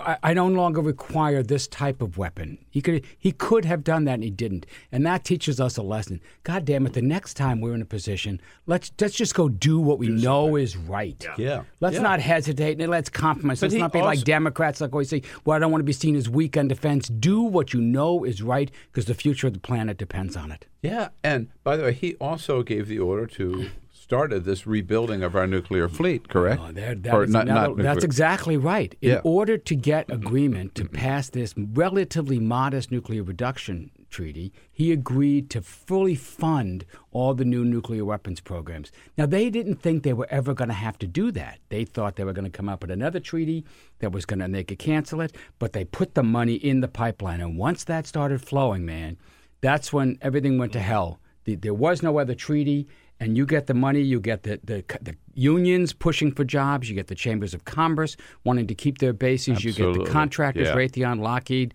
Northrop Grumman, and you can't turn that thing off. And that's where we are now. We got a 1.7 trillion dollar modernization program. Nice name, right? Yeah, modernization, right. which means new weapons that can blow up the planet. If I 1.7 trillion over here for new yeah. nukes, 1.5 trillion over here for some tax cuts. It's like we've got money to burn, right? Yeah. Which we don't. Yeah, exactly. Okay. Irresponsible and dangerous. Joe Cirincione, you're our man on the front lines on this great issue. Thank you so much for your Thank leadership you, there, and thanks for coming in. And Happy right. New Year, my friend, no matter what we just said.